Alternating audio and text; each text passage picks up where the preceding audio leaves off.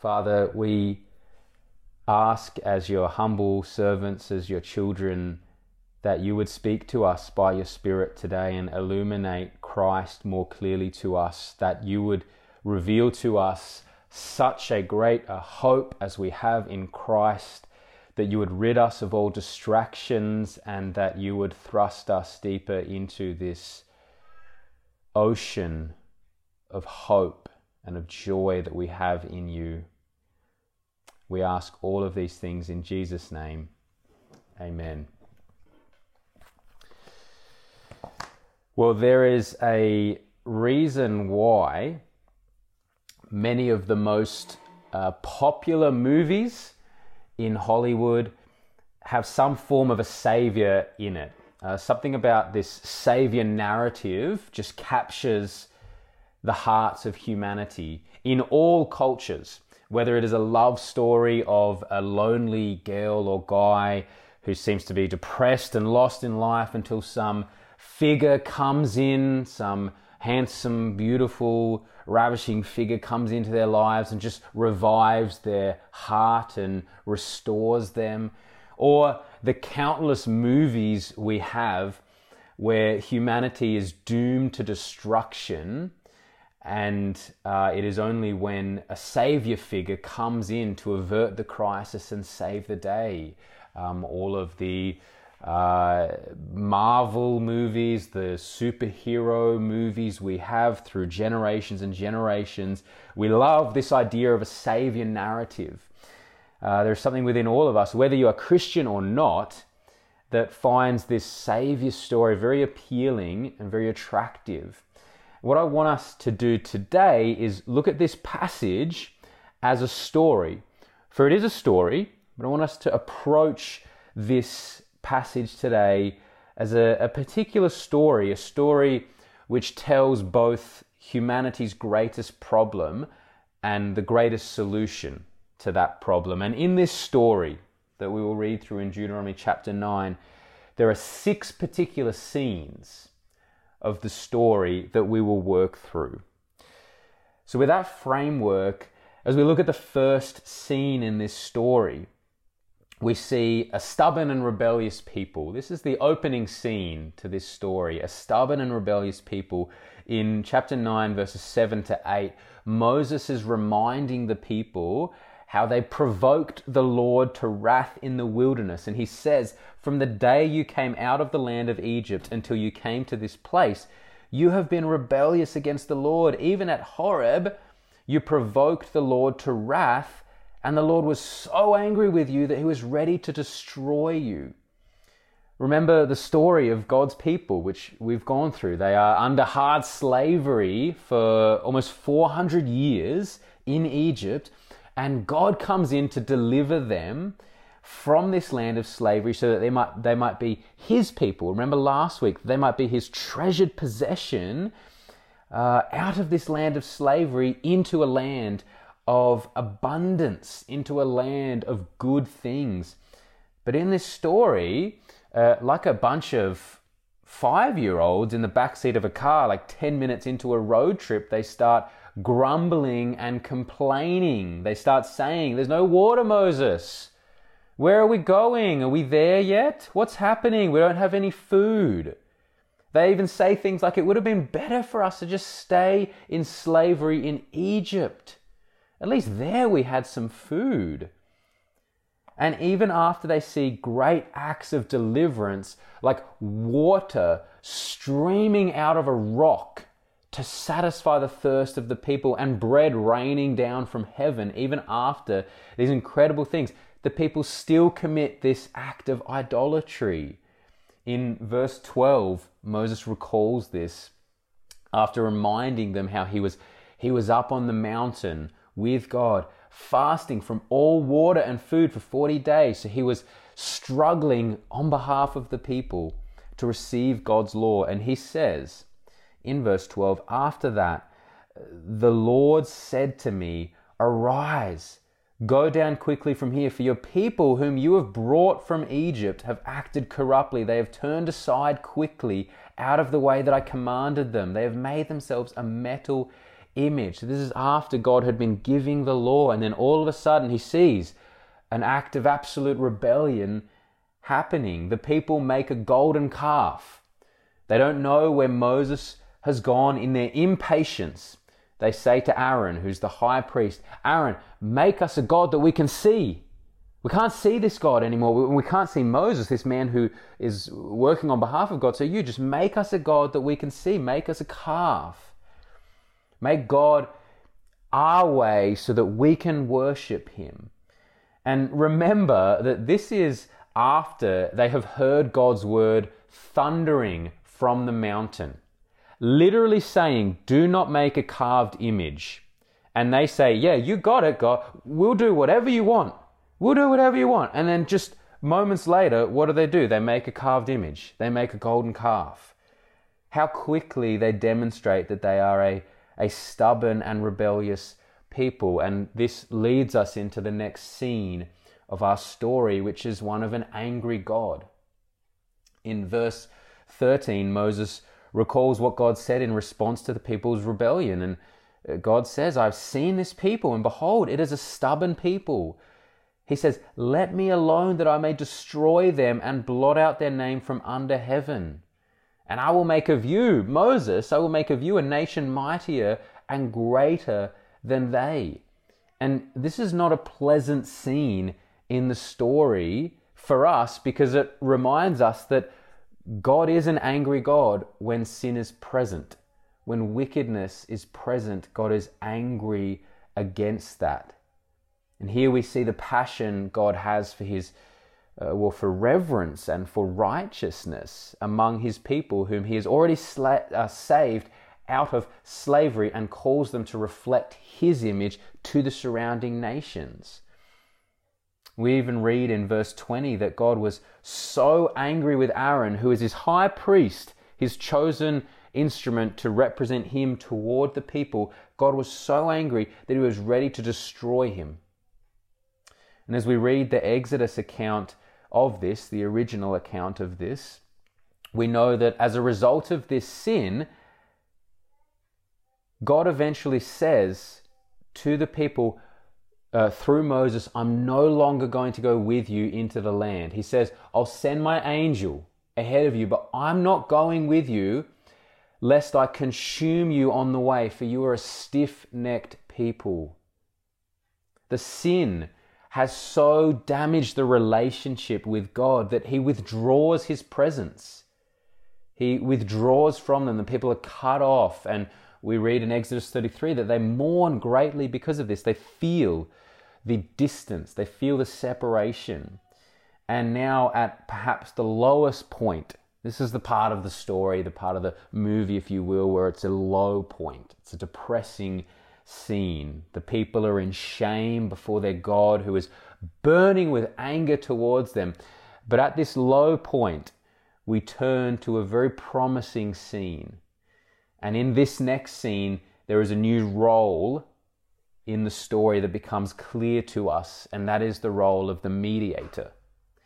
So in verses 18 to 19, we read how Moses immediately lays face down before the Lord after he sees the rebellion of the people and God's anger toward them. And again, for another 40 days and 40 nights. So this is the second time. He's already spent 40 days and 40 nights up there. And after the rebellion, he actually then goes up and spends another 40 days and 40 nights uh, laying before the Lord, fasting because of all the sin the people had committed. And Moses says of this, I was afraid of the anger and hot displeasure that the Lord bore against you, so that he was ready to destroy you. But the Lord listened to me in that time also.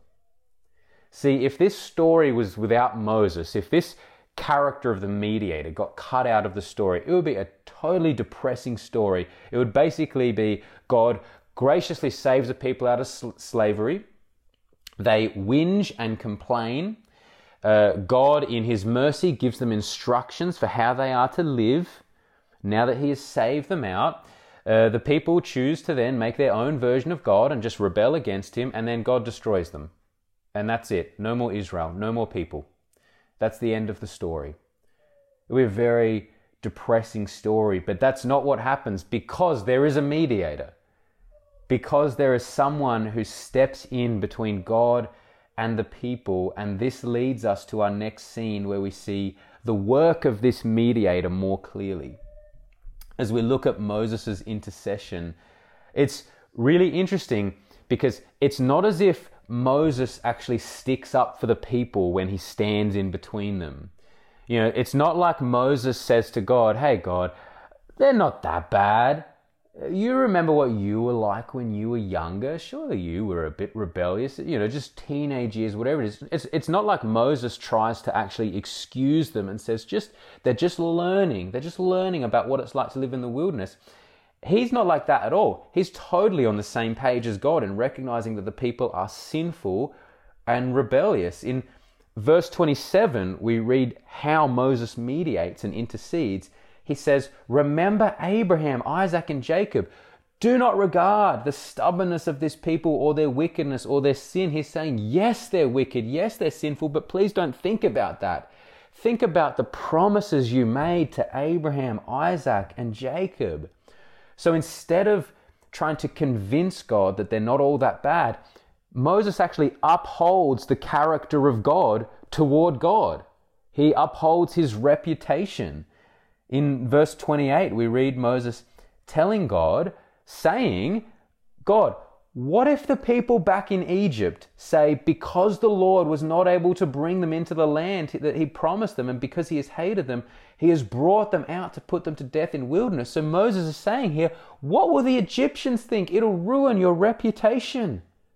Don't do it, God. Think about your reputation. Now, as a bit of a side point in this story, it must be said that it is not as if God actually forgets about his reputation. It's not like God says, Oh, you're right, Moses, what was I thinking?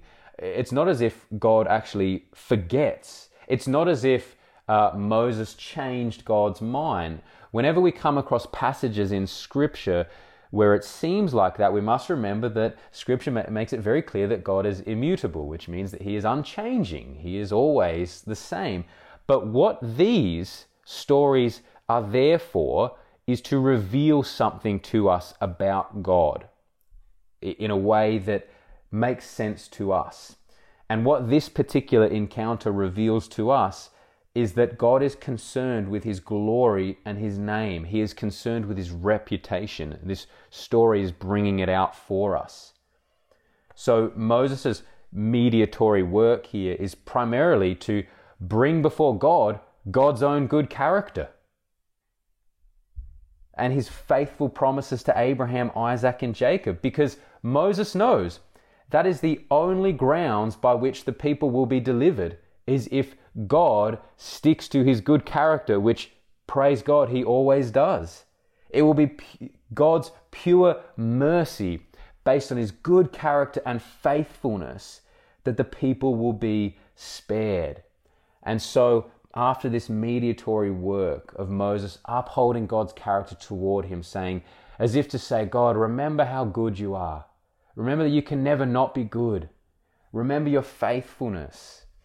And this leads us into our second to last scene, which is the scene of the crisis being averted. Uh, that scene of relief where the danger is gone. So, through Moses' intercession, God's wrath is averted though God still punishes them. Uh, the situation could have been much worse. So God's wrath was so against the people that he would have wiped them out. God would have wiped the people out completely had it not been for his mercy. And not only that, but through Moses' intercession, God's presence stays with the people. This is a wonderful thing. Remember how the effects of the people's rebellion was that God withdrew his presence from them. He, he threatened them, saying, I'm not going with you anymore. I'll send my angel, but you are a stiff necked people. I cannot stay with you. Their sin had separated them. But in Exodus 33, we read how Moses intercedes yet again for the people. And he says, If your presence will not go with us, God, don't bring us in. There's no point. If you're not going with us, this is hopeless. And God, in His mercy, says, My presence will go with you. I will give you rest. He reassures them and says, Yes, I will go with you. I have restored the relationship. I will go with you. The crisis of punishment and separation from God has been averted. And this leads us into the closing scene of a renewed and restored family. And in this story, uh, we get just a glimpse of this, uh, of this theme of a renewed and restored family. It's not a full picture. I actually sometimes find this frustrating in movies where I want to see the full picture of reconciliation. Like if there's a guy and a girl separated, I don't want to just be left assuming that they got together. I want to see them together and have closure and satisfaction. But in this story, uh, we get just a glimpse of it. We kind of get hints of God's intention. We get a foreshadowing, you might say, of God's intentions for his people. And this is from verse 29, and also we see a bit of it in verse 26 as well, where uh, it's really in Moses' mediatory work. And he says, uh, These are your people and your heritage, whom you brought out by your great power and your outstretched arm. He's saying, These are, This is your family, God, your people, your heritage, your inheritance. Moses says, Israel is your child, we are your people. Though stiff necked and rebellious, Israel was God's people. He had chosen them. In Hosea 11, this same theme is there, where God refers to Israel as my child, whom I brought out of Egypt. This family picture is seen elsewhere all throughout Scripture. I think of particularly Isaiah, Isaiah 54, where the Lord says, uh, The Lord has called you, Israel, like a wife deserted and grieved in spirit, like a wife of youth when she is cast off. For a brief moment I deserted you, but with great compassion I will gather you. That's how God thinks toward his people in familial terms. So this story ends by pointing to the goal of God's election of Israel, which is that they would be a renewed and restored family. Now, this story is pointing to a bigger story. You may have clued onto that. And the bigger story, the one that is much bigger than this that we see in Deuteronomy chapter 9, it follows a very similar pattern. Uh, it is a story that includes all of this story that we have just gone over, but it extends it so that it encapsulates all of humanity and all of history. And in this story, we see the same six scenes. Our story starts with a stubborn and rebellious people. So, just as the story of Israel shows a stubborn and rebellious people, the story of humanity as a whole shows a people who not only rebel against God, but who are absolutely content to live in complete ignorance of Him. We see that in our lives. I certainly saw that in my life for the first 22 years, absolutely content to live in complete ignorance of God, not a thought whatsoever for Him.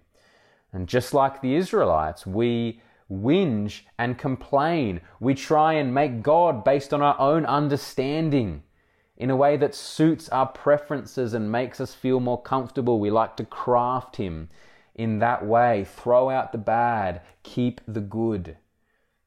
And this is the disease of sin, which has so plagued us since the fall. We are not sinners because we sin, we sin because we are sinners. It's in our nature ever since the fall. So that's the opening scene of our story, this uh, depressing scene of rebellion and stubbornness. And this leads us into our next scene, which is of an angry God. Again, God is angry against sin. Psalm 5 5 to 6 says, For you are not a God who delights in wickedness. Evil may not dwell with you. The boastful shall not stand before your eyes. You hate all evildoers. You destroy those who speak lies. The Lord abhors the bloodthirsty and deceitful man. We have the disease of sin within us, and it brings God's wrath upon us. Sin uh, brings God's anger toward that because He's a just judge who must punish it. We we saw how Israel was stubborn and rebellious, and their sin distanced themselves from God. And likewise, our sin has created this gaping chasm which separates us from God. The depressing diagnosis of humanity that Paul gives in Ephesians 2 is that we have no hope and we are without God in this world. No hope whatsoever, totally separated from God, alienated from the commonwealth of Israel, strangers from the covenants of promise. Promise. We are totally separate and cut off. And at this point in our story, this is the low point. This is the low point of our story. Total separation from God because of our sin, complete ignorance toward God because we are dead in that sin, so we don't even think of God, and God's wrath ready to be poured out on our rebellion. And then the beautiful turning point in our story, the mediator. In comes Christ the mediator. Just as Moses stood between God and man, in order to intercede for the people and avert God's wrath, Jesus comes in to mediate. He comes in to bridge that gaping chasm. And notice the difference between how we would understood we would understand common mediation and the mediation which Christ brings. So we would understand common mediation. We have two parties, and then there's this objective mediator who's trying to sort of bridge the gap between two. They're neither for or against either. They're just trying to create resolution. But the mediation that Christ brings is God Himself, the other party, coming to mediate. It would be like if you had those two parties and an objective mediator, that objective mediator just bouncing, just gone, and then all of a sudden one of the parties says, you know what? I'm going to lay aside all of my uh, rights, everything that I hold here, and I am going to come and bridge that gap and mediate between us. I will do whatever it takes to bring reconciliation between us. That is an incredible mediation. And the key difference between the way Moses mediates and the way Christ mediates is because Jesus is both fully God and fully man. Moses was simply a man, a faithful man, but only a man. Whereas the mediator we have is fully God and fully man. So Jesus becomes the mediator who can know and represent both parties fully because he is both God and man. Hebrews 3 explains that Moses was faithful over God's house. So the author of Hebrews is making the same comparison, saying uh, Moses was faithful over God's house as a servant, but Jesus is faithful over God's house as a son. See, Israel knew Moses was a faithful man, but he was simply a man. But Jesus is a son. And so we have boldness because our mediator does not approach God, he does not approach our Father as just a servant hoping for mercy. He actually approaches the Father as a son with all of the rights and status as a son. That is totally different to have the Son coming to the Father on your behalf, saying, Father, treat them as you would me. I have stepped in their place. This is our mediator who steps in for us, and now this leads us to the scene where we see his work the mediator's work. So, Christ, in his mediation, it is not simply uh, God coming down to sort of stand in for pitiable humanity, you know, kind of saying, just let them off the hook. Look at them. They're so pathetic. Just uh, let them off the hook. It's not like that at all. Christ mediates by entering fully into the depths of humanity, entering so fully that he would live, be born as a baby, live as a child, a toddler, a teenager, facing all of the temptations that we all do.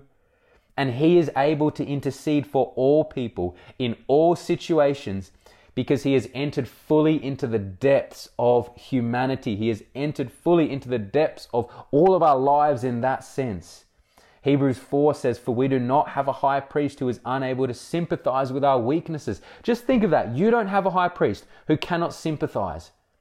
When you are depressed, when you are weak, you have a Savior who is totally able to sympathize with every thought that you are going through. Who knows? Isn't that so comforting? You know how when you have friends, well meaning friends, that might say, I know how you feel, but you're kind of thinking, I don't think you do. I don't think you've ever been through this, but we can never say that to Jesus. He knows exactly. So when he says, I know, he knows. He knows what it is like. He has experienced death, the death of uh, his beloved friend Lazarus. He has experienced the weeping of loved friends over that death. He has experienced it all, and so he knows. The second half of that verse in Hebrews 4 says, Christ, in every respect, has been tempted as we are, yet without sin. Think of that. In every respect, in every way, Christ was tempted. Every temptation that we face, he has been tempted.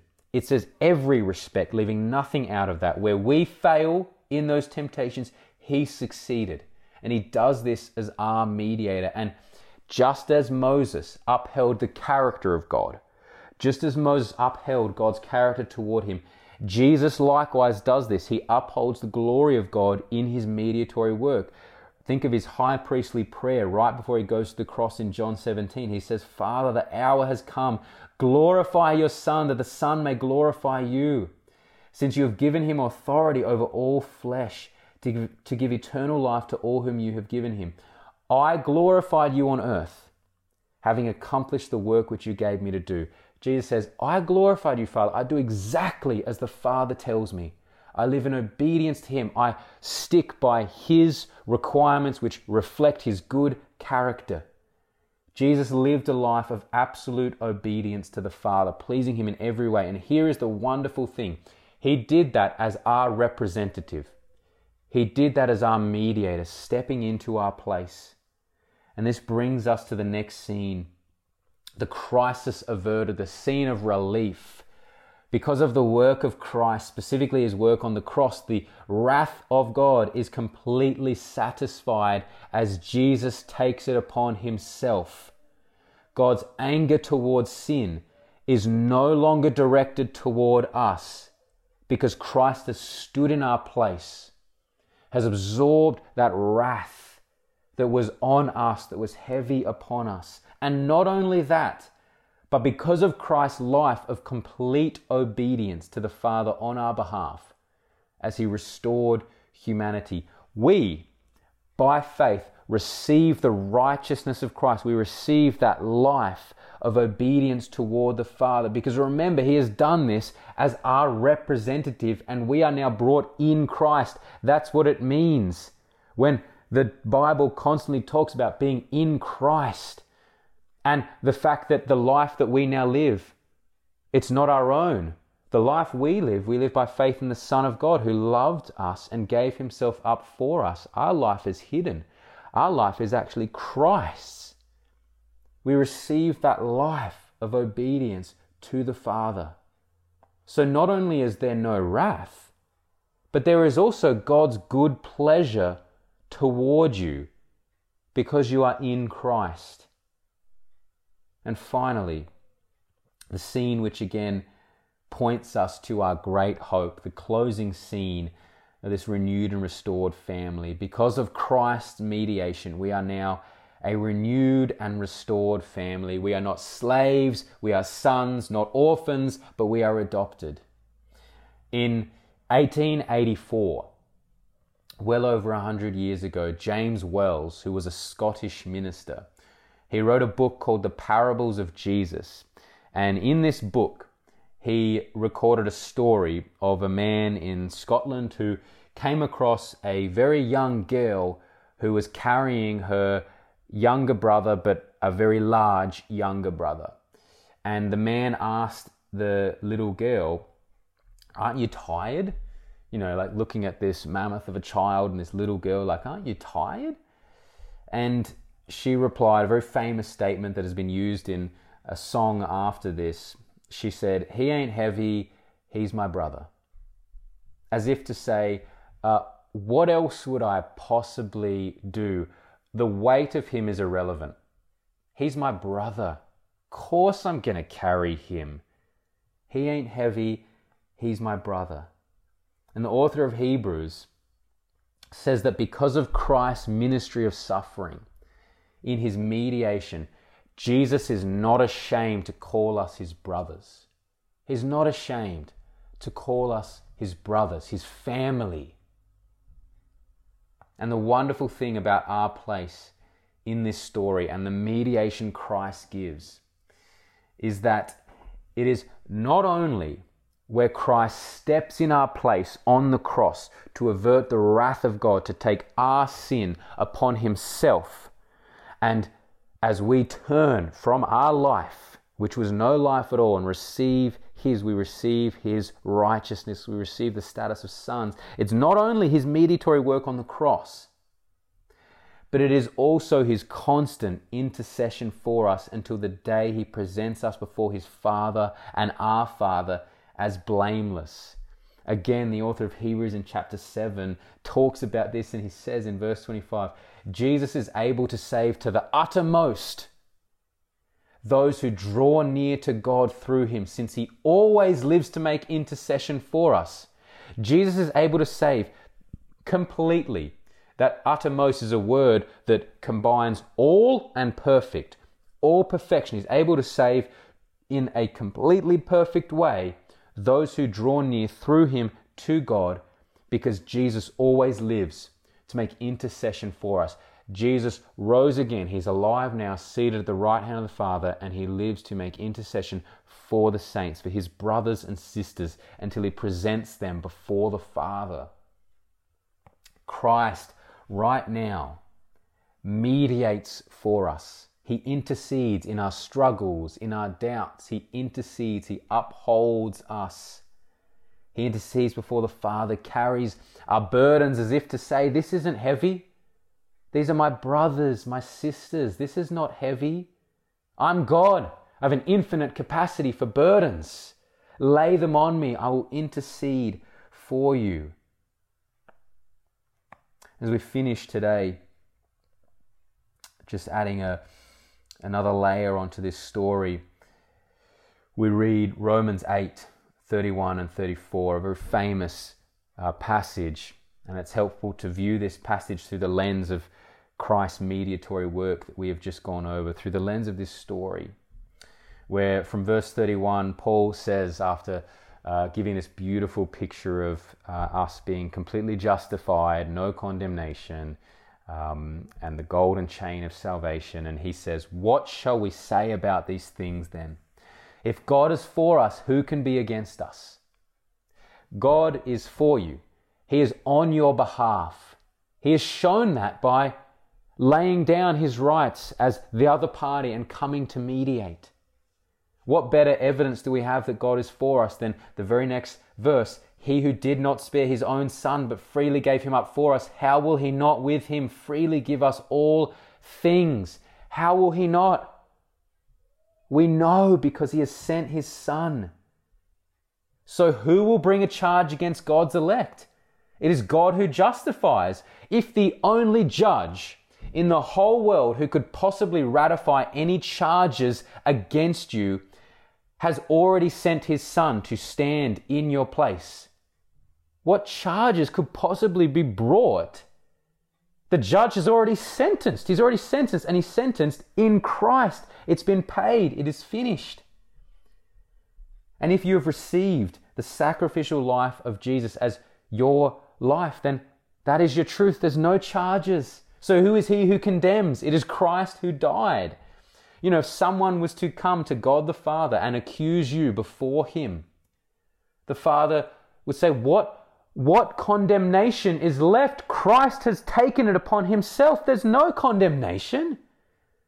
What is this condemnation? I don't see any. Christ has taken it. What I see is my son, my blameless son, because the blood of that son is so pure to cleanse us, so pure to take the condemnation of God, to take God's wrath upon him. So there is no more condemnation. The Father has poured it all out upon His Son for God's children. And more than that, Jesus, He rose again to be at the right hand of the Father again, where He intercedes for us. That is a present tense ongoing. Jesus intercedes for us, constantly upholding us. What a beautiful reality that we have.